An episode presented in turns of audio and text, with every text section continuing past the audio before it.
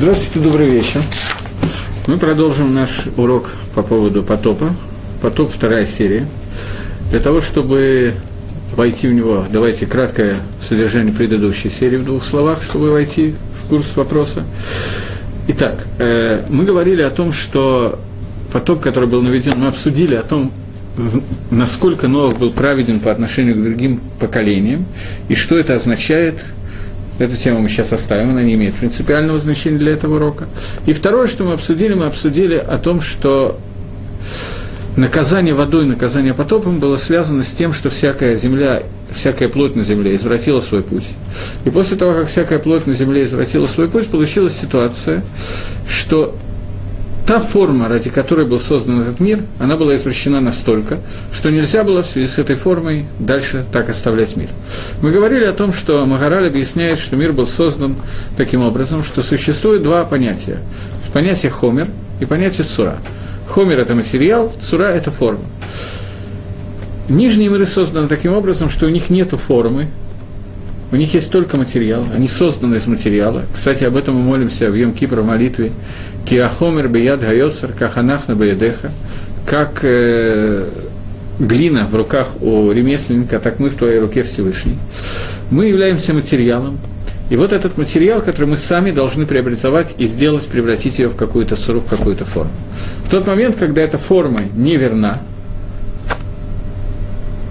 в тот момент, когда эта форма неверна, то в этот раз, э, то, то в этом случае форма не имеет права на существование, и нам нужно ее исправить.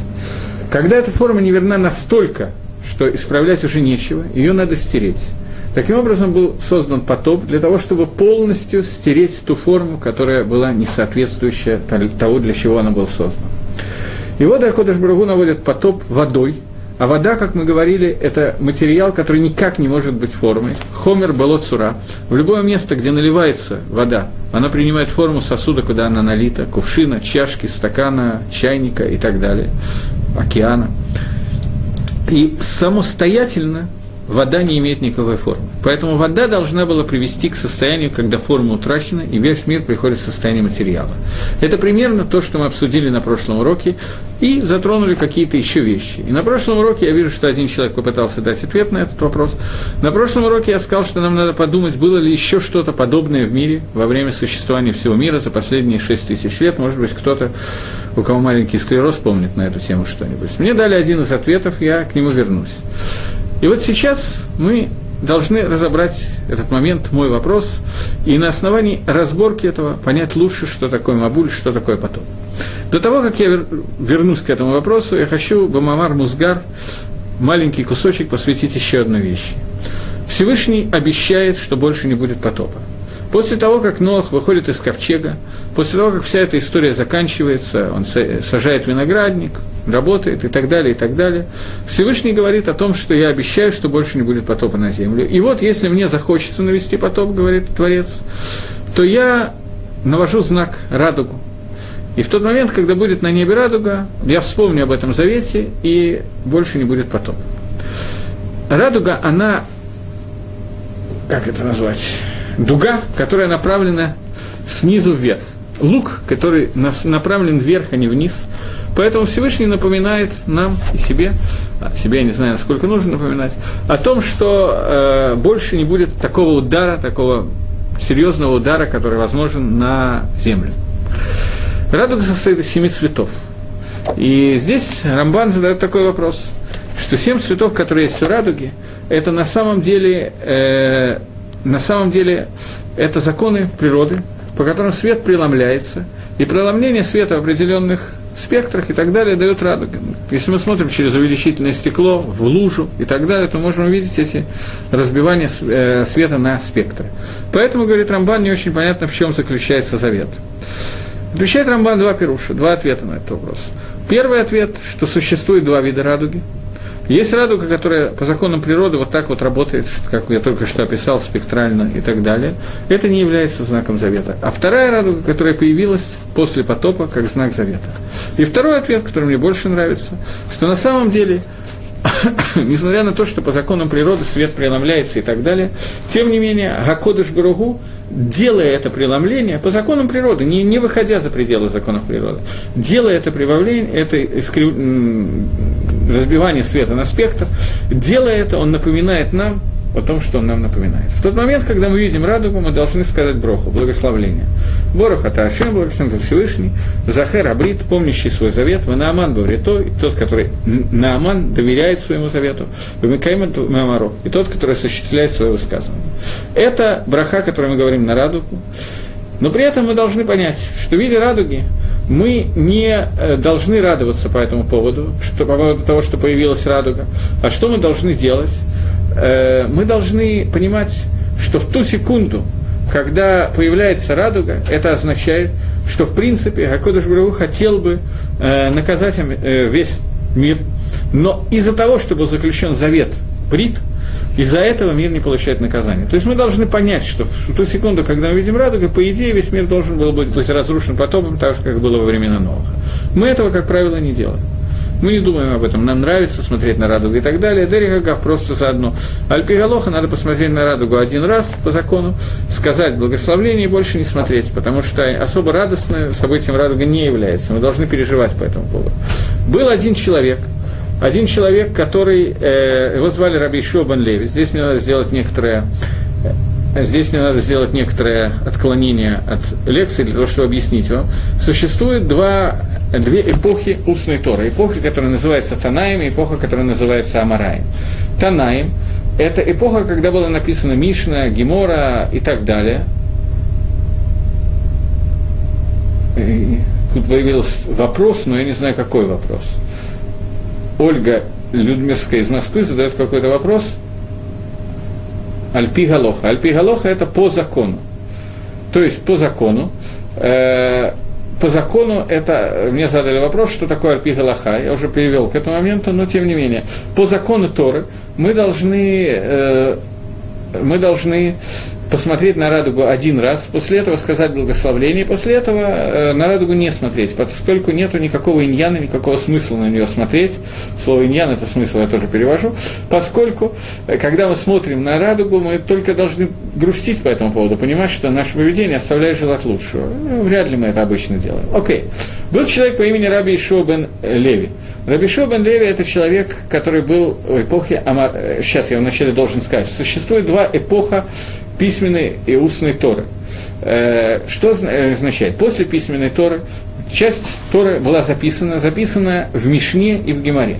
Мишна – это эпоха Танаим, которые сформулировали кратким образом какие-то законы, высказывания и так далее. А Мараим пришли после них, пришли объяснить какие-то противоречия, которые есть внутри этих высказываний Танаих. Например, если у нас одна Мишна говорит одна, другая другое, то Амараим либо объясняет, что одна относится к этой ситуации, а вторая к другой ситуации, либо что одну из них сказал Раби Игуда и приводит доказательства, что это именно Раби Игуда, и так далее. Что сделать, чтобы слушать урок? Уже второй человек спрашивает, что надо делать, чтобы слушать урок. Я не могу ответить на этот вопрос, к сожалению. Вроде как мне говорят, что слышимость хорошая, и надо подсоединиться. Каким образом подсоединяются? Может быть, они неправильно подсоединились, не знаете? То я не могу ответить, я не очень в курсе. Я могу только говорить урок, слушать я тоже не могу. Так что извините. Э, Так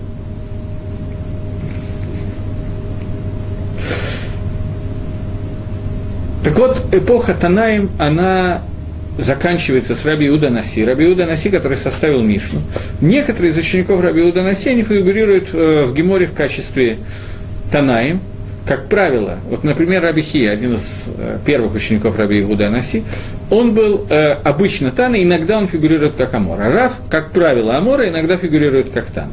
Раби Шо бен Леви – это человек, который всегда фигурирует в качестве Амора, за исключением одного раза. В одном месте он, э, он используется как Тана, прямо в Мишне, в трактате Уксен, последняя Мишна в Геморе, в Талмуде, он уже, он Спасибо, уже подсоединился, пожалуйста. Э, вот, так он, э, Раби Ишуа бен Леви, участвует в качестве Тана. Во всех остальных местах он как Амора. Дальше э, я боюсь, что мне зададут этот вопрос, поэтому я заранее говорю, что ответа я не знаю. Каким образом Гемора узнала об этом, я понятия не имею. Но, тем не менее, давайте поверим Геморе. Гемора рассказывает такую историю, что произошло после того, как умер Раби Ишуа бен Леви и попал в Ганеду. В рай, назовем это по-русски. Ганеден – это не совсем рай, но другого эквивалентно перевода я не знаю, поэтому переведу как рай. Так вот, после того, как умер Абишо бен Леви и попал в Ганеден, сказали, дайте дорогу Бен Леви, сыну Леви, потому что в его дни ни разу на небе не появлялась радуга. Ответил Рабишо бен Леви, таки нет, появлялась, неправда. Ошибка получилась, таки да, появлялась. Говорит Гемора, что Рабишо бен Леви сказал неправду, не появлялась. Разговор, на первый взгляд, довольно непонятный, скажем так. Ему говорят, что ты такой мехубат, такой почтенный человек, в твое время даже радуга не появлялась. Он говорит, нет, появлялась, наврал. Сказал неправду Раби Леви. Не появлялась, он сказал, появлялась. Как это можно понять? Отвечают нашим форшам, что раби, комментаторы, что Раби Леви знал, что во время не было радуги. Но он никак не связывал это со своими заслугами. Поэтому он ответил на вопрос, что значит, в мое время не появлялась радуга. Вы неверно говорите. Я не имею к этому никакого отношения. В мое время, в мое время появлялась радуга. То, что не появлялось, какие-то случайные события. Или специальные, но никак не имеющие отношения ко мне. Но, тем не менее, Гемора говорит, что праведность Раби Шубан Леви была такой, что Всевышнему не надо было вспоминать о своем завете, что он не наведет потоп на землю. Другого такого поколения Гемора не называет. Откуда Гемора это знает, как, кто и сообщил и так далее, я не, не в курсе. Но я поверил Талмуду, что он откуда-то это знает. Таким образом, я просто хочу подчеркнуть, что существует правило, по которому больше не будет потопа на земле. Это для нас очень важное правило, поскольку нам сейчас надо обратиться дальше. Некий человек, с которым я не знаком по имени Андрей, ответил мне на вопрос, который я помню ответ на вопрос, который я задал на прошлом занятии. И ответил довольно хорошо. Э, сейчас я скажу, в чем ответ и в чем вопрос. Я задал на прошлом занятии такой вопрос. Было ли нечто подобное потопу еще когда-нибудь в мире? Ответ, который я получил, один ответ, который я получил, состоял в том, что во время, когда евреи вышли из Египта, После этого, во время рассечения моря, когда египтяне тонут в волнах моря, я не, не уверен, что все это было написано, но я думаю, что это имелось в виду, когда египтяне тонут в волнах моря, то в это время был, э, был действительно, да, так прямо и написано, был действительно потоп. Окей, давайте попробуем разобраться в этой истории. Для того, чтобы разобраться в этой истории, я приведу мидраж – который не просто странный, а более чем странный, и я, честно говорю, что до конца его не понимаю. Мидраш это написано в Геморе, в Геморе под названием Хулин, если кто-то будет меня проверять, 139-й даф Ламадбейт, Куфламет Тет Ламадбейт, Гемора говорит, я еще раз говорю, что я это не понимаю, сам вопрос я не понимаю. Гемора задает вопрос, Маше Минатора Минайн. Где Маше упомянут в Торе? Почему я не понимаю этот вопрос? Потому что Маше упомянут Торе примерно каждые три посука, каждые три предложения. И сказал Всевышний Маше, и сказал Маше сыновьям Израиля и так далее. И тем не менее Гемора сочла возможным спросить вопрос, где Маше упомянут Торе. Маше Мина Тора Минаем отвечает совсем непонятно. Если вопрос непонятный, то ответ вообще просто. Э, Шинамар, Башигам Губасар. Башагам Слово «башагам», гематрия этого слова, числовое значение. Что такое гематрия? Каждая буква в иврите имеет свою цифру. То есть цифр, на самом деле, в иврите нету. Цифры есть арабские и римские. Ивритские цифры – это буквы. Алиф – это один, бейт – это два и так далее. Башигам, багематрия, числовое значение башигам, если мы сложим сумму всех букв, то получится та же самая сумма, как получается в слове Маше. Здесь Маше упомянут в Торе. Башигам. Прекрасный ответ – это про Машира Бейну, я напоминаю, который упоминается в Торе больше, чем вообще любое другое слово. Единственное место, где Гемора Хулин упоминание от Маше, это некий Башигам. Есть другой метраж, который говорит «Бесхут ма», за заслуги чего был спасен Нох во время потопа. За заслуги человека по имени Башигам. Есть такой метраж. За заслуги Башигама спасся Нох во время потопа. Нох, про который мы говорили, Нох, Иштатик и так далее, мы нужны были заслуги некого Башигама. После того, как мы говорим, что Башигам это Маше, это становится немножко более понятно. Но, тем не менее, понятно, что это Адайн а все еще оставляет, требует, чтобы мы это из Биру объяснили и попробуем этим заняться. Как мы знаем, какой-то момент времени я говорю с людьми, которые наверняка читали что-то, а если не читали, то вам придется ориентироваться на то, что я не зачитываю куски истории, пересказываю очень кратко, потому что иначе мой урок займет вместо одного урока три. Так вот, есть такой отрывок в Торе, который рассказывает о том, как фараон, Паро, Мелах Мицраем, царь Египта, услышал своих хартумим. Хартумим – это сложное слово, трудно понять, как его сразу перевести. Хартумим – это жрецы, это астрологи, это советники, это мудрецы. Мудрецы Паро, которые сказали ему о том, что по звездам мы определили, что э, через некоторое время, вот-вот-вот, должен родиться человек, который мальчик, который выведет евреев из Египта. И поэтому нужно принять какие-то меры для того, чтобы с этим мальчиком было покончено окончательное решение еврейского вопроса. Каким образом это было сделано? Паро, он был тоже не лыком шит, он вместе со своими хартумим начал решать, как это сделать. Бросить огненную печь, отрубить голову, т.д., т.п. Все это ему не нравилось. Почему ему это не нравилось? Есть две причины, которые, которые я знаю, может быть, есть еще десять. Две причины, которые я сейчас помню. Первая причина, что хартумы и паро, вот эти вот звездочеты, мудрецы, они по звездам определили, что э, я когда-нибудь в другой раз объясню, как именно можно определять по поводу, с помощью звезд, если у меня будет на это время и силы. Но сейчас я не буду входить в эту деталь. Э, звезды действительно могут на как, до какого-то уровня достаточно четко, если человек умеет этим пользоваться, предсказать судьбу человека и так далее. Они по поводу звезд определили, что Машир Абейну, который должен вывести евреев из Египта, примет свое наказание от воды. И это было абсолютно правильно. Почему это было правильно? Через много-много времени после этого Маширабейну должен был обратиться к скале и сказать «скала, дай воду» по-быстрому. Он не обратился к скале, он не только обратился, а стукнул скалу посохом, и вода оттуда полилась. За то, что он это сделал, сейчас у нас нет времени и сил объяснять это, за то, что он это сделал, Всевышний наказал Маше тем, что Маширабейну Моисей не вошел в Эрицесроль не смог войти в землю Израиля. В землю Израиля вводят евреев Ешо бен Нун, а Маширабейну не вводят. Есть еще причина для этого, но одна из причин, основная, которая прямо написана в Торе, это именно эта причина. Когда я буду говорить, э, когда я буду говорить, что сделать, чтобы слушать урок в Москве, не знаю. Э, вроде бы, как мне объясняют, у нас хорошая слышимость сейчас, и я просто не могу ничем помочь. Э, так вот, э, Машир Абейну э, должен был обратиться к скале, он не обращается к скале, он бьет скалу. Из-за этого он наказан тем, что он не входит в Эрицесроэль. Окей, это то, что произошло. Теперь у нас есть еще один момент. Жрецы фараона увидели, что звезды сообщают, что человек, который должен вывести евреев из Египта, будет наказан с помощью воды. Поэтому они предлагают Фаро метод бросить его в воду. Поскольку точно неизвестно кто, то будем бросать всех новорожденных в воду. Вначале всех евреев, потом и всех неевреев тоже. Просто хочу обратить ваше внимание на то, что жрецы фараона видели, что родится мальчик который выведет евреев из Египта, но они не знали, еврей он или нет, поэтому в воду бросали не только евреев, но и всех египтян тоже. Почему случилось, что они не были в курсе, так вот случилось, что они не знали, это еврей или нет? Потому что звезды показывали им что-то непонятное, что-то странное. Поскольку Маширабейн был рожден еврейской мамой, еврейским папой, Йохевит и Авраам, но при этом он вырос во дворце у фараона – Неважно сейчас, почему так случилось, что он до взрослого возраста рос во дворце у фараона. Поэтому по звездам Хартумим не могли понять, он египтянин или он еврей, у них была путаница. Поэтому был дан псак, совет, чтобы всех бросали в воду, независимо от национальной принадлежности. И вот это одна причина. Но есть еще одна причина, по которой фараон решил бросить Маше именно в воду, а не каким-то другим способом с ним обойтись. Причина, которая состоит в том, что фараон знал, что Всевышний обещал, что он не будет больше наводить потопа на землю. Поскольку больше не будет наводиться потоп на землю, то поэтому фараон обеща... Э, решил, что он может бросить Маше именно в воду. Он знал, что Всевышний работает по принципу, наказания Творца идут по принципу меда кинегет меда, мера, по, мера за меру.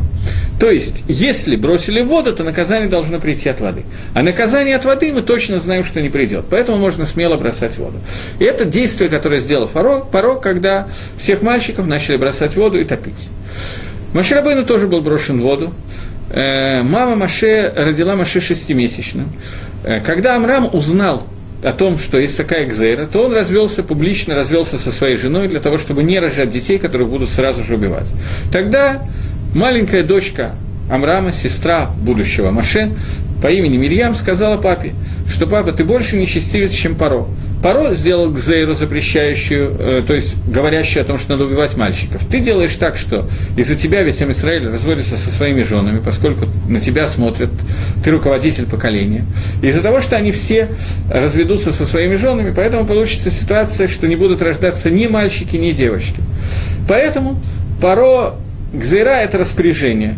Поэтому Паро э, поэтому Амрам возвращается, возвращает к себе э, свою жену, и поскольку он был руководитель поколений, и все знали, что вот сейчас была свадьба, то поэтому получилась ситуация, что египтяне следили, что раньше, чем через 9 месяцев ребенок родиться не может. Поэтому они ждали и смотрели, когда Ехевит будет рожать. И она родила ребенка в возрасте 6 месяцев. Поэтому 3 месяца она могла скрывать этого ребенка. После того, как ему исполнилось три месяца. Скрывать его было невозможно, потому что египтян был, была целая система, как найти ребенка, спрятать, еще что-то. Я сейчас не буду входить в эту систему, можно войти на самом деле. Что в дом, где они предполагали, что есть ребенок, вносили еще одного ребенка, который начинал плакать, его били, щипали, кололи, что-то такое. Когда один ребенок плачет, то ребенок, который слышит, младенец, который слышит его плач, через некоторое время тоже начинает плакать, и так его можно обнаружить. Это система, которая работает, если у кого-то есть опыт работы воспитательницы в яслях, то она подтвердит, что это да, работает. У меня жена работает именно в этом месте, она говорит, что работает нормально, проверяла. Лабораторная работа. Так вот, э, Маширабейну, Маширабейну был брошен в воду в возрасте трех месяцев. И брошен по той причине, что решили фараон и его советники решили, что это можно сделать, потому что наказание водой фараон не получит. Окей. Гемора в трактате Сота задает вопрос, какого числа и какого месяца Маширабейну был брошен в воду? И Гемора дает два ответа на этот вопрос. Первый ответ очень простой, второй ответ немножко более сложный. Посчитаем, ему исполнилось три месяца, а день рождения Маширабейну нам известно, 7 Адара. Адар, Нисан, Сиван – 7 числа месяца Сиван исполняется три месяца, день дарования Тора. Исполняется три месяца Маширабейну, и в этот день Маширабейну был брошен в воду, так говорит Гемора в первом пируше. Второй пируш Икадамри, есть которые говорят, говорит иначе, что это был Шанами Уберет. Шанами Уберет – это беременный год, год, когда есть два, э, два месяца Адар. Поэтому в этом случае э, получается, что два Адара и Нисан – пируш, комментарий. Э, второй, второй пируш, второй комментарий говорит о том, что было два месяца Адар в это время, и поскольку было два месяца Адар, то в связи с этим получилась ситуация, что Маширабейну был брошен в конце Нисана, два Адара и Нисан, то есть 22-го Нисана, день, когда расступается море перед народом Израиля. И тогда, говорит Гемора, что Малахей и Ашерет ангелы обратились ко Всевышнему. В тот день, когда ты хочешь, чтобы море расступилось через Маширабейну, ты делаешь так, что он утонет в море, в воде. И Маширабейна посылает дочь Паро, которая спасает Маше из воды. Это первый пируш. И второй пируш, второй комментарий, что ангелы говорят Маширабейну, что в тот день, когда через Маширабейну должна была дана Тора, в этот момент ты хочешь, чтобы Маше утонул, и дочь фараона спасает его в этот день из воды. Два пируша, два махлокис, два мнения. Спор на эту тему существует, но спор на самом деле не принципиальный. И сейчас мы попытаемся понять, что это вообще означает. Во-первых, я хочу спросить, поскольку я вижу, что на мои вопросы иногда отвечают, знает ли кто-то, как мама, кто назвал Маширабейну? Маширабейну именем Маше называет дочка фараона Баси. У Маше Рабейну было имя, которое ему дала его мама. Если кто-то знает, какое имя дала ему мама, то, пожалуйста, напишите мне. Я пока буду продолжать. Я не скажу вам, какое имя дала его мама. И это имя употребляется в Торе в одном месте. Семь имен, которые были у Маширабейна, все семь в каких-то местах употребляются. Одно из них мы уже сказали, Башагам. Другое, которое дала мама, я сейчас не буду говорить специально. Но меня, если кто-то знает, я бы хотел, чтобы он написал. Судя по тому, что я специально затягивал, и мне никто не написал, я вижу, что никто из слушавших не знает, какое имя дала Маширабейну мама. А при этом я думаю, что каждый из тех, кто меня слушает сейчас, знает, какое имя ему дала мама. Обычно человека называют именно тем именем, которым ему дает мама. Это имя остается с человеком надолго. Он может поменять имя, но это имя у него тоже как-то прилепляется к нему и остается у него. Имя, которое дает Маше Рабейну Моисею мама, нам в общем неизвестно. Оно известно и неизвестно одновременно. Всегда в Торе он называется Маше. То есть Маше – это основное имя. Имя отражает суть человека. Суть Маше Рабейну – это Маше. Поэтому нам надо понять, что говорит, почему принцесса по имени Бася, дочь Фаро, Батия, дала ему имя именно Маше и что означает это имя. Она от нас этого не скрыла, она прямо написала это в Торе. Поэтому, поскольку это написано прямо в предложении, то мы можем тоже процитировать это предложение и узнать. Нам никто этого не запрещает. И сказала Баси, и будет называться он Маше, Кимин Гамай Машатиха, потому что из воды ее, его вытащила, вынула из воды. Маше от слова лимшох, вытаскивать, вытаскивать из воды. В связи с тем, о чем мы говорили на прошлом занятии, что такое вода, я в начале этого занятия повторил это, Вода – это материал, который не имеет никакой собственной формы. Хомер блицура. Вот я ждал, ждал, я теперь могу точно сказать, что никто не знает, как мама назвала Маше. Беседер, имеете полное право. Я просто хотел указать вам на то, как важно имя Маше именно. Больше я ничего не хотел. Тем более, что, может быть, Ольга из Москвы знает, но она не знает, как слушать урок. Она третий раз об этом пишет, а мы никак не можем ей помочь. А остальные дети зато знают точно, что не знают. Так вот, э, когда Маше Рабейну называется Маше, это означает, что он отделен от воды, вытащен от воды. Вода и он становятся двумя сущностями. Мы говорили о том, что вода – это хомер блицура. Это материал, который не имеет никакой собственной формы. И вот Маше Рабейну отделяется от понятия материал. Маше – это человек, который стопроцентно принял ту форму, ради которой он был создан. Маше – это коль куло цура, весь целиком стоит, состоит из цуры. Он превратился в это в возрасте 120 лет ровно. Он прожил 120 лет день в день и умер в день своего рождения. Отсюда мы учим, что цадиким гмурим, полные праведники, Всевышний делает так, что не умирают в дни рождения. Сегодня это не очень видно. Но когда-то это было видно и постоянно, и училось это из Маше. Маше Рабойна умер 7 Адара в тот день, когда он был рожден. Это день его рождения, он исполнил полные 120 лет. 120 12, цифра 12. Это цифра, которая пишет Магараль, это количество диагоналей у куба. Куб, он имеет 6 направлений, 4 направления вперед, назад, вправо, влево, еще два направления вверх-вниз. Диагонали куба – это то, что описывает все возможные направления, которые могут быть у куба. Я не буду это чертить и рисовать, тот, кто вытягивает. Маше – это не тот, кто вытягивает, Арик пишет из Иерусалима, что Маше – это тот, кто вытягивает, не совсем. Киминамай Машатиха из воды я тебя вытащила. Эмет состоит, правда, состоит в том, что он вытягивает других из воды, это тоже правда. Не буду спорить, поскольку это тоже верно. Так вот, э, так вот, Маше, он умер в возрасте 120 лет. Число 120 – это 12 в высшей степени, в десятой степени. 12 умножить на 10. 12 – это количество диагоналей куба, это количество, самое большое количество направлений из всего, что может быть. 12 колен Израиля – это 12 направлений, куда должен Лит Пашет распространиться весь Амисраиль для того, чтобы через 12 направлений, через четыре галута, четыре направления и так далее, Тора могла прийти в весь мир.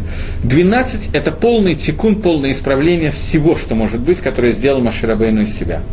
Все, что может быть, он был полностью исправил. Маше – это цура млеа, это полная, стопроцентная форма.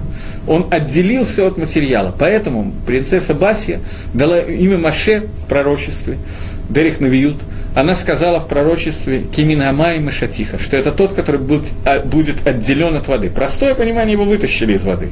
В воде он находился в Тыве, он был брошен в такой ящичке, который был пропитан смолой со всех сторон, или не со всех сторон, неважно сейчас, лежал там, и она его вытащила оттуда. Тейва – это ящичек, в котором плавал Маше, и Тейва, тем же словом, Тора обозначает ковчег, в котором плавал Нох. Нох строил ковчег 100, 100 лет для того, чтобы люди увидели это строительство и задали вопрос, для чего он это делает. Представьте себе какого-то человека, который строит где-то в пустыне Сахаре, посередине пустыни, мет, так, километров так за тысячу от ближайшего моря, строит строить себе какой-то корабль.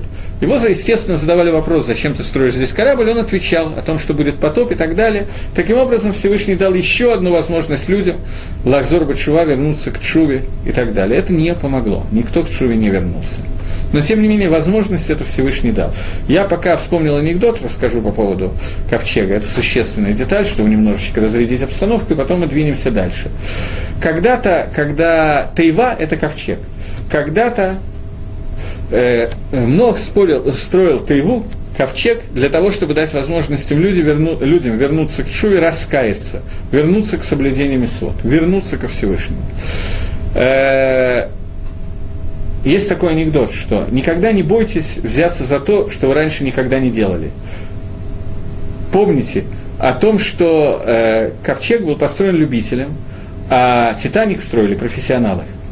Нох строил корабль первый раз в жизни, но у него это удалось. Я не очень понял вопрос, который спросил Борух. Если можно повторить и объяснить вопрос, что такое Екусиэль. Я не очень понимаю, что означает это слово, таинственное для меня. Вот, если можно мне его объяснить. А, имя Маше Екусиэли, а, Беседов, это одно из имен Маше. Э, возможно, ее дала мама, возможно. Есть еще одно имя, которое, без шном, Якусель это Ефемиот. Якусель это одно из имен Маши Рабейну, Меот. Очень правильно, спасибо. Но, тем не менее, основное имя Моше – это Моше. Но все-таки появился человек, который знает. Коля кого. Э, Йекусиэль употребляется в Торе один раз. И Раши пишет, что это одно из семи имен Моше Рабейну. Раши на это место это объясняет. Молодец. Э, Тов просто даже не понял, когда оно написано в русской транскрипции. Э, двинемся дальше. Э, Маше вытягивается из воды либо в день дарования Торы, либо в день, когда Амисраэль выходит из Египта, то есть на седьмой день Пейсаха, когда идет рассечение моря. Давайте начнем со второго пируша, а потом перейдем к первому. Со второго объяснения, потом к первому. Во время дарования Торы, говорит Гемора в трактате Авойда Зойра, в трактате неважно, трактат называется Зора. Э, Гемора рассказывает о том, что все народы мира собрались около пророка по имени Билам. Билам – это пророк, про которого сказано, что про него сказано так. Сказано это про машину, мы из Маше учим про него. Что написано, и не было больше пророка, подобного Маше в Израиле. Говорит Гемора, подобного Маше в Израиле не было, у народов мира был. То есть пророка уровня Маши не было в народе Израиля, у народа мира был пророк, который практически на уровне Маши Рабейну, это Билам.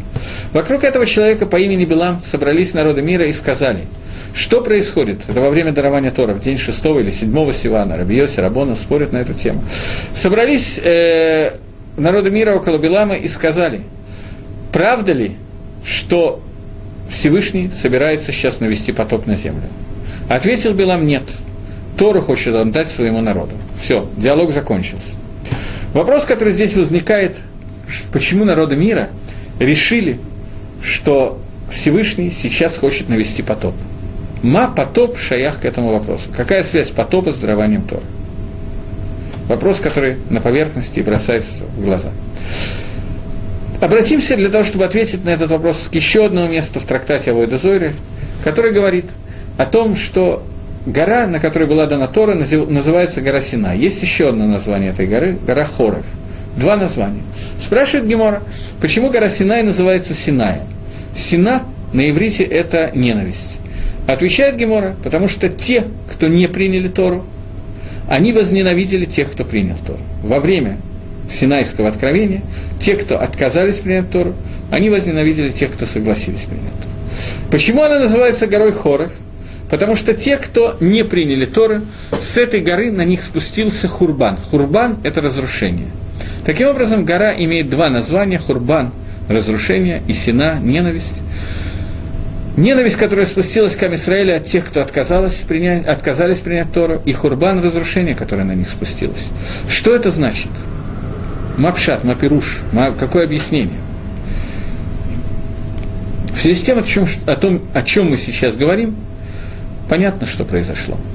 Мир существовал, я буду об этом говорить на следующем уроке, который у вас будет в следующем решен, что существует определенная цура... А, нет, подождите, мы об этом говорили 17, когда я говорил про 17 Тамуза, так что не буду говорить больше. Э, когда мы говорили про 17 Тамуза, мы говорили, что во время дарования Торы изменился полностью Магалах, путь управления Всевышним миром, контакта Всевышнего мира. До сих пор мы находились в ситуации, которая называется Эйна Мицуве Ваасе не имеет заповеди, но делает. Человек, даже если он делал какую-то миссу, он не был обязан ее делать.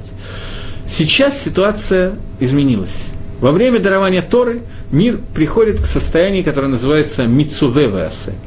Обязан и делает. Это более высокое состояние, которое соответствует Магалаху пути управления, которое называется схар оныш, награда и наказание. Это единственное возможное, единственное правильное существование контакта между Творцом и миром, и все время до сих пор мир просто ожидал этого состояния, состояния, когда будет дана Тора. Сказано в Торе, в самом начале Торе сказано, Вие бокер йом гашиши. Когда нам перечисляют все шесть, семь дней творения, то сказано, и был вечер, и был утро, день га-шиши. Ага – это определенный артикль, шестой день, какой-то определенный шестой день. И Раши в комментарии на Тору говорит, что речь идет о шестом дне месяца Сиван, о дне дарования Торы. Что с этого весь мир был создан для того, чтобы шестого Сивана была дана Тора. Кому это было неизвестно, но должен был образоваться народ, который шестого числа месяца Сиван примет Тору. Один из народов. Им стал Израиль. Случайно, не случайно, об этом мы поговорим в другое время. Это довольно интересный момент. Ам Исраиль принимает Тору. В этот момент мир начинает жить согласно тем законам, ради которых он создан. До сих пор он жил только в преддверии этих законов. Это новая цура существования мира. Мир, который существует в новой форме. Когда мир существует в новой форме, старая форма должна быть уничтожена. Должно произойти то, что происходило во время Мабуля, во время потопа. Уничтожение старой формы ради создания новой – и это то, что увидели народы мира, которые собрались у Белама и сказали, что происходит? Происходит новый потоп? Белам им ответил, нет, происходит матан Тойра, дарование Торы. Лемайсы и, тот, и те, и другие были правы. В духовном плане произошел потоп. В духовном плане, плане произошло то, что вся старая цура, вся старая форма полностью ликвидируется. Организуется новая форма, которой никогда раньше не было – форма правильного существования мира, которая раньше была невозможна.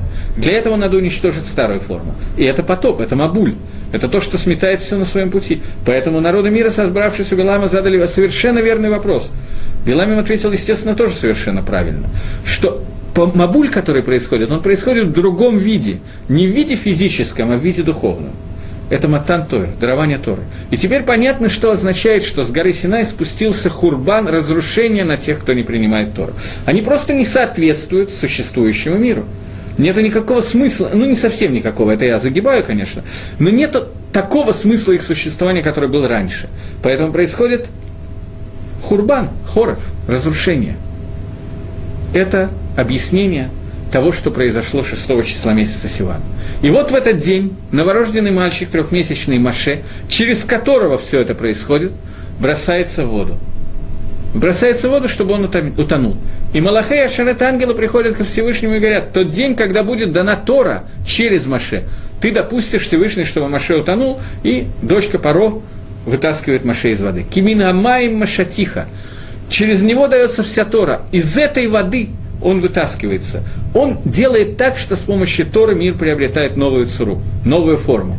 Это суть Маше Рабейну, поэтому его называют именно Маше, а не каким-то другим способом. Теперь мы вернемся Машатиха это вытащил. Я много раз перевел слово Машатиха. Мне задают вопрос просто, что такое Машатиха. Я много раз перевел, но, вероятно, надо перевести еще раз. Мин Рамай Машатиха из воды я тебя вытащила. Вытаскивать. Маше от слова вытаскивать. Отделиться от воды. Отделение это происходит с помощью, с помощью Торы, которая тоже уподоблена воде. Ефе. Теперь нам осталось разобрать еще один момент. Второй мидраж – Второе мнение в Геморе Сото говорит о том, что Маширабейну был брошен в воду в тот день, когда евреи через 80 лет примерно после этого переходят Ямсу, переходят через море. И через Маше расступается море. Какая связь? Понятно, что я имею в виду, что это тоже был потоп. Египет, э, не только я, Андрей это написал мне здесь в ответе, что Египет гибнет во время потопа в во время рассечения моря. Это верно. Всевышний обещал, что больше не будет наведен потоп на всю землю, на какую-то часть земли, в каком-то другом виде, духовном, еще каком-то, не знаю каком. Всевышний не обещал, что потоп не будет, и он был еще много раз. Сейчас мы касаемся второго из них. На самом деле, в хронологическом порядке он был до дарования Торы, просто мне показалось, что так будет легче объяснить для меня. Но сейчас попробуем объяснить, что произошло во время, когда евреи выходят из Египта. Прежде всего, нам надо коснуться понятия, которое называется гиюр. Что такое гиюр? Принятие иудаизма. Для того, чтобы не еврей стал евреем, любой не еврей, без исключения. Даже из Зера Амалек, даже из потомства Амалека, может принять гиюр, согласно мнению нашего Талмуда, так по Сакрамбам Лагалоха. Для этого он должен сделать искренне, четко несколько вещей. Номер раз – обрезание, если это мужчина, женщину почему-то не надо. Номер два – это принятие на се... окунание в микву. Номер три – принятие на себя Оль Малхут Шамаем, иго небесного рабства. То есть все заповеди Всевышнего, потому что они исходят от Творца. После этого остается последняя вещь – это жертвоприношение Корбан Гер. Сегодня мы не можем приносить жертвоприношение Гера, поскольку, может быть, кто-то обратил внимание, у нас нет Байдамигдаша храма. Поэтому Первое, что будет делать Гер после того, как будет построен Байдамигдаш, пусть это будет в скорости в наши дни, Банебами Раби Мейну, то Гер должен будет принести жертвоприношение Гера, который он остался хаяв. Гиюр, как таковой, обязан принести. Гиюр, как таковой, засчитывается и без этой жертвы, но до того, как эта жертва будет принесена, Геру нельзя приносить другие жертвоприношения. Так что, когда мы все понесем много-много стад овец за все наши оверот, которые мы успели сделать в Бедамикташ, то для Герем нужно будет начать это с овечки, которая будет посвящена Корбан Гиюр. Во время Яцият Мицраем, во время выхода из Египта, весь Амисраэль принял большой коллективный Гиюр. Как это произошло? Первое, что Маширабейну сказал, что 14 числа месяца Нисан мы будем приносить и кушать пасхальное жертвоприношение, но только те, кто сделали обрезание. Поэтому Амисраэль весь дружно в едином порыве обрезался. Это произошло первая часть Гиюра, обрезание. Второе Корбан Пейсах, которое засчитывалось как жертвоприношение Гиюра. Третье – это рассечение моря, которое засчитывалось как окунание всего народа в Микву. Четвертое – Мамад Арсинай, стояние у горы Синая, когда весь народ принял на себя Тору Оль Малхут Шамаем, заповеди, Митсвы и Всевышнего как своего Бога. Таким образом, все четыре элемента сделал Израиль во время выхода из Египта. Второй из них, над которым, или третий, над которым нам надо остановиться, это окунание э, это окунание в микву, кто, кроме Маше, мог вывести себя из э, Израиля из Галота? Думаю, что никто. Кроме Маше не мог вывести евреев из Галота. Дери Хагав просто заодно. В пасхальной Агаде сказано, что это вывел не Маше, а вывел Всевышний лично. Они вело Малах, они вело Шалех. Я Всевышний, а не посланник, я, а не ангел. Всевышний лично прошел по Египту, чтобы вывести Амисраэль из Египта. Это одна из причин, по которых имя Маше ни разу не употреблено в пасхальной Агаде в рассказе о исходе из Египта. Маше, который как бы все делал, что можно сделать, в пасхальной Агаде не употребляется его имя ни разу. За исключением в самом конце, в Галеле, в одном отрывке Галеля, это просто кусочек истории, поэтому там употребляется имя Маше. Но в самой Агаде Маше не употреблен ни разу. Именно по той причине, чтобы подчеркнуть, что это сделал Всевышний лично – но я до конца, честно говоря, все равно не понял вопроса, но двигаюсь дальше пока. Так вот, так вот, э, рассечение моря – это миква, которая, через которую прошли Амисраэль. Естественно, не имеет значения, это, я говорю, аллегорически, а не реально, потому что они все не окунались в микву, у них были хацисот и так далее. Это все не, не так важно, как это произошло. Египтяне бросаются вслед за евреями в море и погибают в волнах этого моря. Это некий потоп, микропотоп, ничего себе микро, там половина страны умерла, но неважно. Это называется микро по отношению ко всей земле, не так, как было во времена Ноха. Всевышний обещал, что потопа не будет на всей земле, на какой-то части земли Всевышний не обещал, что не будет потопа. Поэтому египтяне гибнут в этом потопе, который был во время Маширабейну. И важно понять, почему это произошло. Для того, чтобы евреи стали Амисраэлем, им нужно было пройти Авдус Мицраим, египетское рабство. И очень трудно объяснить, зачем нужно было пройти через рабство для того, чтобы стать свободными людьми и принять то. Ответ на это то, что на самом деле мы не свободные люди. Наша задача быть аводим, рабами Всевышнего. Что такое Эвид? Эвид – это человек, который не имеет собственных желаний – все, что он делает, посвящено его господину. В данном случае нам повезло, у нас очень удачный господин, Акодыш Бару, Всевышний. Достигнуть этого уровня очень тяжело. Я знаю двух человек, про которого помню сейчас, э, я отвечу на этот вопрос, пока пусть он будет. Э, я знаю двух человек, помню сейчас, про которых Тора называет, что они Аводим. Первое – это Маше Авди, Эвид, Маше Эвид Гашем, и второе – Довид Авди – Давида Амелах и Маширабейну. Про них Тора сама говорит, что они были на дорге Эвида, на Мадреге, на ступени Эвида, у них не осталось ничего от себя, они были проводниками ко Всевышнему, воле Творца, больше ничем. Про таких людей я помню двоих, может быть, есть еще кто-то, я просто не помню. Э, меня, мне задают вопрос, разрушение на всех не принявших Тора, а тех, кто живет по законам сыновей Ноха. Те, кто живет по законам сыновей Ноха, они по определению приняли Тору.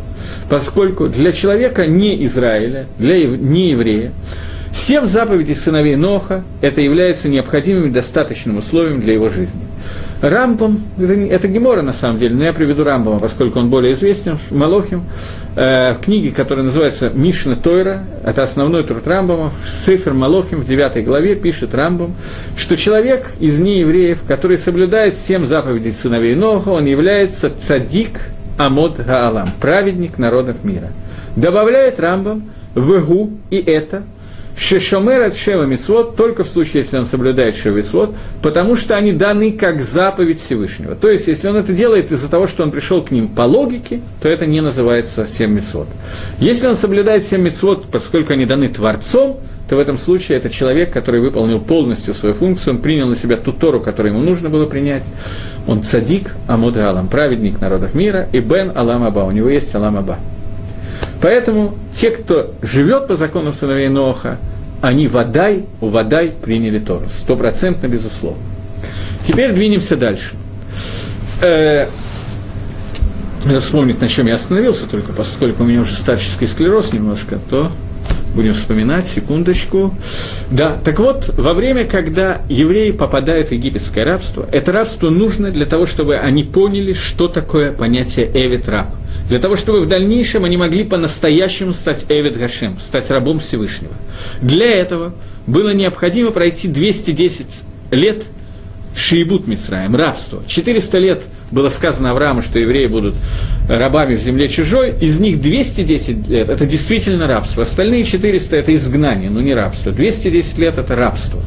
И вот это нужно было пройти. После того, как они это проходят, после этого они достигли той цуры, той формы, которая способна, делает их способными принять Тору. Сказать фразу на «Асева Нишма», «Сделаем и услышим», и принять Тору, и сделать так, чтобы они стали рабами Гакодыш Барагу через Тору. То есть, они только после этого – могут по-настоящему достигнуть технически. Галвай, чтобы мы могли это сделать, было бы очень неплохо, но технически только после этого можем достигнуть Мадреги, которая называется Эвид Хашим. После того, как они проходят через море и идут к князю Тору, старая цура, которая у них была, старая, которая была в Египте, она лишняя, она не нужна. Им надо изменить свою, свою цуру, им надо изменить свою форму. Для того, чтобы достигнуть ступени, слово «мадрега» на иврите «ступень», для того, чтобы достигнуть новой ступени, им нужно было пройти через рабство. Теперь прошлая ступень, прошлая цура, прошлая форма, она является неправильной, она не нужна – Поэтому она должна быть истреблена. Поэтому нужен потоп, который сметает старую форму для того, чтобы вывести на новую. После этого нужен еще один потоп во время дарования Торы, для того, чтобы спустился хурбан на тех, кто не хочет жить согласно законам Торы, то есть на тех, кто продолжает жить по-старому. Это уже не, не нужно, нереально, неправильно. Это тоже сметается. Это духовный мабуль, духовный потоп, который был. Это два потопа, которые связаны с Маширабейном. Есть еще несколько потопов, которые у нас были в мире. Следующий потоп – это потоп, который произошел, когда Давид Гамелах, царь Давид, про которого вы знаете, он решил, что надо строить храм – и Гезма, пришло время строительства храма. Он обращается к пророку Натану, и они вместе вычисляют место, где должен находиться храм. Это место сейчас хорошо известно. За стеной плаща, стена плаща находится с западной стороны. К востоку от стены плаща находился храм. Храмовая гора сейчас там существует. Что там существует сейчас, на эту тему мы разговаривать не будем. Когда-то там находился, ибо из Радашем, если мы будем себя вести более или менее по-человечески, то когда-то снова будет находиться третий храм. Там находился Бейда Мигдаш. Для строительства храма Байдамигдаша нужны некоторые вещи. Давид Амелах не сумел построить храм, храм построил его сын. Тем не менее, мы называем этот храм по имени Давида Мигдаш Давид, храм Давида. И вот Давид Амелах, царь Давид – начинает строительство этого храма. Думаю, что он не сам строил, строили рабочие. И тут э, у меня есть некоторые трудности с э, ивритом и с русским, чтобы объяснить, что именно они делали. Поэтому, если я объясню эти понятия, потому что точно не знаю, как они называются на всех языках. На иврите знаю, как попугай могу повторить. Исадот. Исадот Абайт. На русском это немножко слож, сложно, я не знаю такого слова. Они вырыли котлован для того, чтобы в этом котловане заложить фундамент здания. Более или менее понятно, о чем я говорю. Как именно в то время закладывался фундамент, так же, как я делал в строительном отряде или как-то иначе, я точно не знаю. Но, во всяком случае, они вырыли, думаю, что они пили меньше, чем мы во время работы в стройотряде, так предполагаю, во время строительства храма. Во, во всяком случае, это нигде не описано. Так вот, они вырыли котлован, несколько ям, в которые должны были заложить какие-то столбы, на которых будет что-то держаться. Я сейчас не хочу входить в архитектуру этого сооружения. Когда они рыли одни, один из этих котлованов, то оттуда хлынула вода. Мейдгом, подземные воды. Те самые подземные воды, которые затопили мир во время потопа Ноха. Прямо они же лично и начали затапливать весь мир. И Давид Амелах задал вопрос. Они прибавлялись, прибавлялись. Давид Амелах сказал 15 ширгамалотов, Гилем, псалмов и так далее, и так далее, никакого эффекта. Настолько, что стали грозить затопить весь мир. Тогда спрашивает, это Гемора в двух местах, если кто-то хочет проверить, в трактате Макот и в трактате Сука, я помню, два места, может, есть еще где-то, я помню, два места. Сказал Давид Амелах, если есть человек, который знает, можно ли написать имя Всевышнего, для того, чтобы бросить туда и прекратить затопление мира, пусть скажет. Неважно, там не сразу сказали, никто не знал. После этого Ахитополь, президент Сангедрина, в дальнейшем очень большой враг Давида Мелаха, а также дедушка Батшева, его жены. Ахитополь был самым большим мудрецом Торы того времени. Он сделал Кальва Хомер Мясма. Он сделал, выучил это самостоятельно, по принципу, который называется от простого к сложному, Кальва Хомер. Он сказал, что если Тора разрешает для того, чтобы сделать мир между мужем и женой, стирать имя Всевышнего в отрывке, который называется Сота, у меня сейчас нет времени и сил это объяснять, что это значит, то тем более, чтобы спасти весь мир. Если помирить мужа и жену можно стирать имя Всевышнего, то тем более, чтобы сделать мир между верхними и нижними мирами, можно стереть имя Всевышнего. Давид Амелах пишет имя, он знал, какое имя писать и как писать, он только не знал, можно ли это делать, Альпигалоха. У нас другая проблема, мы знаем, что можно делать, но не знаем, что именно. Так вот, Давид Амелах написал имя Творца, бросает его в, это, в, э, в то место, откуда выходит Майдгом, и потом прекращается. В связи с тем, о чем мы говорим сейчас, понятно, что происходит. Мир переходит к новой ступени, к новой цуре, к новой форме. Мир поднимается на значительно более высокий уровень, чем было раньше. А именно, мир поднимается до уровня, когда соединяется небо и земля. Появилось новое место, через которое Всевышний общается с миром. Бейт Амигдаш, храм. Так вот, Акодыш Баругу вступает в контакт с миром на совершенно иную ступень. Место, где находится храм, это Маком Шаминашким Шамаем Варец. Место, где целуются, соединяется небо и земля. Акодыш Барагу Всевышний контактирует с миром так, как он не контактировал никогда. И этот контакт должен быть вечным, постоянным. Баванатейну арабим из-за наших прегрешений храм разрушен. Первый, второй, третий Банеба Раби Мейну, пусть будет третий построен скоростью в наши дни. Но когда храм строится, мир переходит в новую цуру, в новую форму контакта с Творцом. Карбонот, который приносится в храм, карбонот жертвоприношения, которое мы приносим в Бейда Мигдаши, происходит от слова коров, близкий, приближение – Куф рейшбейт, корень, который означает приближать. И вот это сближает, соединяет верхние и нижние миры. Делает вот этот вот контакт, это соединение верхних и нижних миров. И этот контакт, который происходит между нами и Всевышним, это совершенно новая форма. Форма, которой не было раньше. Для того, чтобы создать эту форму, старая форма должна быть разрушена. Поэтому миру грозит потоп затопления. Для того, чтобы разрушить сура, которая была раньше. Это еще один потоп, который может быть. Следующий потоп – это потоп, который описан в книге Ихискель. Ихискель описывает э, не строительство, а строение третьего храма. Описывает очень подробно. И вот он доходит до такого места. Кстати сказать, в первом и втором храме это тоже было. Внутри, прямо внутри храма, недалеко от жертвенника, проходил э, нахаль, река, небольшой ручеек, который проходил прямо внутри храма. Когда нужно было помыть пол, а это делалось систематически в храме, просто вставлялась пробка, Реке было некуда выйти, она затапливала помещение храма, до колена примерно. После этого как-то спонжи, я не знаю, каким образом, они чуть-чуть отдирали какие-то вещи, и открывали, и эта река выносила всю кровь жертв и так далее вниз – и она выходила вместе с кровью жертвенных животных. Поскольку кровью жертвенных животных нельзя было пользоваться, то ее нужно было, есть специальная процедура, ее нужно было ливдот выкупить. И после этого фермеры, которые выкупали это, деньги шли на храм, а они использовали эту воду вместе с кровью в качестве удобрения, и им не нуждались их поля, которые расшались этой кровью, не нуждались в удобрении.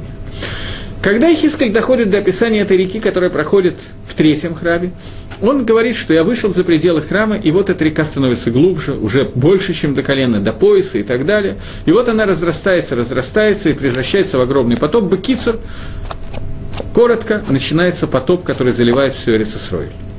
Ехискель пишет о том, что во время третьего храма будет потоп, который зальет все Эрицисрой. И я не знаю, кто-то помнит это, не помнит этого, но была такая история здесь, э, я циник вообще, поэтому я сразу очень цинично подошел к этой истории. Э, котель состоит из много-много камней, и вдруг в середине одного из камней, из камней котеля начал капать, капать вода, такой небольшой. И люди пришли в полный ажиотаж, в полный восторг, арабы безумно испугались, что это пророчество Хискеля сбывается, евреи безумно обрадовались по этому поводу. Я, как э, невероятный циник, как выяснилось, не только я сказал, что надо было вызвать хорошего сантехника. Так оно и произошло. Оказалось, что там просто течь была в какой-то канализации и нашла выход через этот камень. Я думаю, что в тот момент, когда начнется этот потоп, ни у кого вопросов не возникнет, э, все будет понятно. Но тем не менее, арабы очень боятся этого пророчества, а мы ждем исполнения этого пророчества, как всех других. Но должно это произойти после того, как храм уже будет построен, а не до этого. Произойдет еще один потоп. Поскольку мир выходит на новую цуру, на цуру третьего храма, форма третьего храма, которую мы даже близко не понимаем, чему она соответствует. Но это форма, которая значительно более оформлена, чем то, что у нас есть сегодня. Поэтому нашу сегодняшнюю форму надо смыть. Это может сделать только вода по причинам, которые мы обсуждали на первом уроке. И вот это еще один потоп, который описывается таким образом третий потоп. Потоп во время прихода Машеха. Машех – это то, что Мидгабер Альмидат, э, Дгом. Машех – это тот, который будет справляться с мерой, которая называется Дгом, Мей Дгом, подземными водами. Машех – это то, в чье время эти подземные воды наконец сделают то, что необходимо, и приведут мир к полному совершенству, к полной гармонии, к полной цуре, к полной форме. На самом деле есть еще, после этого есть еще один потоп – о котором даже уже совсем непонятно, о чем идет речь. Я не знаю, как понимать эту гемору в буквальном, в аллегорическом смысле. Но гемора такая существует, очень известная, поэтому я ее приведу. Гемора говорит, если спор об Айрова, я сейчас приведу по одному из мнений. Гемора говорит о том, что мир существовать будет 6 тысяч лет, на время седьмого тысячелетия, уже после прихода Машиаха, после воскрешения из мертвых, после строительства третьего храма и так далее, и так далее, и так далее, заключительный этап – это будет большой-большой потоп, который зальет всю землю – Земля была, будет залита полностью, останутся только праведники, которых будут крылья, и они будут летать над поверхностью. Вот я еще раз говорю, что аллегорически я понимаю, как это Гемора понимать, и не аллегорически не знаю. Они будут летать над поверхностью вот. А если ты скажешь, что тысячи лет, это будет продолжаться тысячи лет, седьмое тысячелетие, тысячелетие, которое соответствует шабату. А если ты скажешь, что как, как такое может быть, ведь люди будут уставать, тысячи лет летать, наверное, тяжело, не знаю, не пробовал. Но на это сказано, что Всевышний даст силу уставшему. Те, кто поют Змирот Шаббат, знают, что есть песня в Шаббат «Гуга натен лаэвкох» – тот, который дает силы уставшему. Силы тому, кто устает. У садиком не будет усталости. В связи с тем, о чем я только что говорил, понятно, чему соответствует этот мабуль, этот поток. Это будет то, что произойдет прямо непосредственно перед тем, что называется Аламаба. Что такое Аламаба, я не знаю грядущий мир. Об этом сказано, что даже пророк, глаз пророка это не видел, и никто этого не знает, кроме тебя, Хашем. Так сказано в пророчестве. Что такое Алам Аба, нам неизвестно. Но это мир, который полностью не соответствует тому, что мы видим сегодня. Полностью иной, полностью другой, полностью отличающийся. Полностью духовный, где не останется никакого места материальности. И понятно, что для того, чтобы полностью исчезла любая материальность, которая есть в этом мире, необходим еще один мабуль еще один потоп. Таким образом, мы закончили более или менее тему потопа, еще есть много чего об этом сказать, но нет времени. Вспомним, что мы начали с потопа Ноха и объяснили, что поскольку всякая плоть извратила путь свой на земле, поэтому случилась ситуация, когда нужно было для строительства новой цуры полностью уничтожить старую, превратить ее в холод. После этого в материал. После этого мы проследили, что это повторялось еще несколько раз. И каждое повторение, которое произошло, оно имеет значение. Каждое повторение, которое произошло, оно переводило новую цуру, новую форму на новый уровень. И таких повторений, таких микро- или макропотопов мы, мы насчитали. Рассечение моря, дарование Торы, строительство храма и последнее, седьмое тысячелетие. То, на этом я хочу закончить наш урок. До свидания.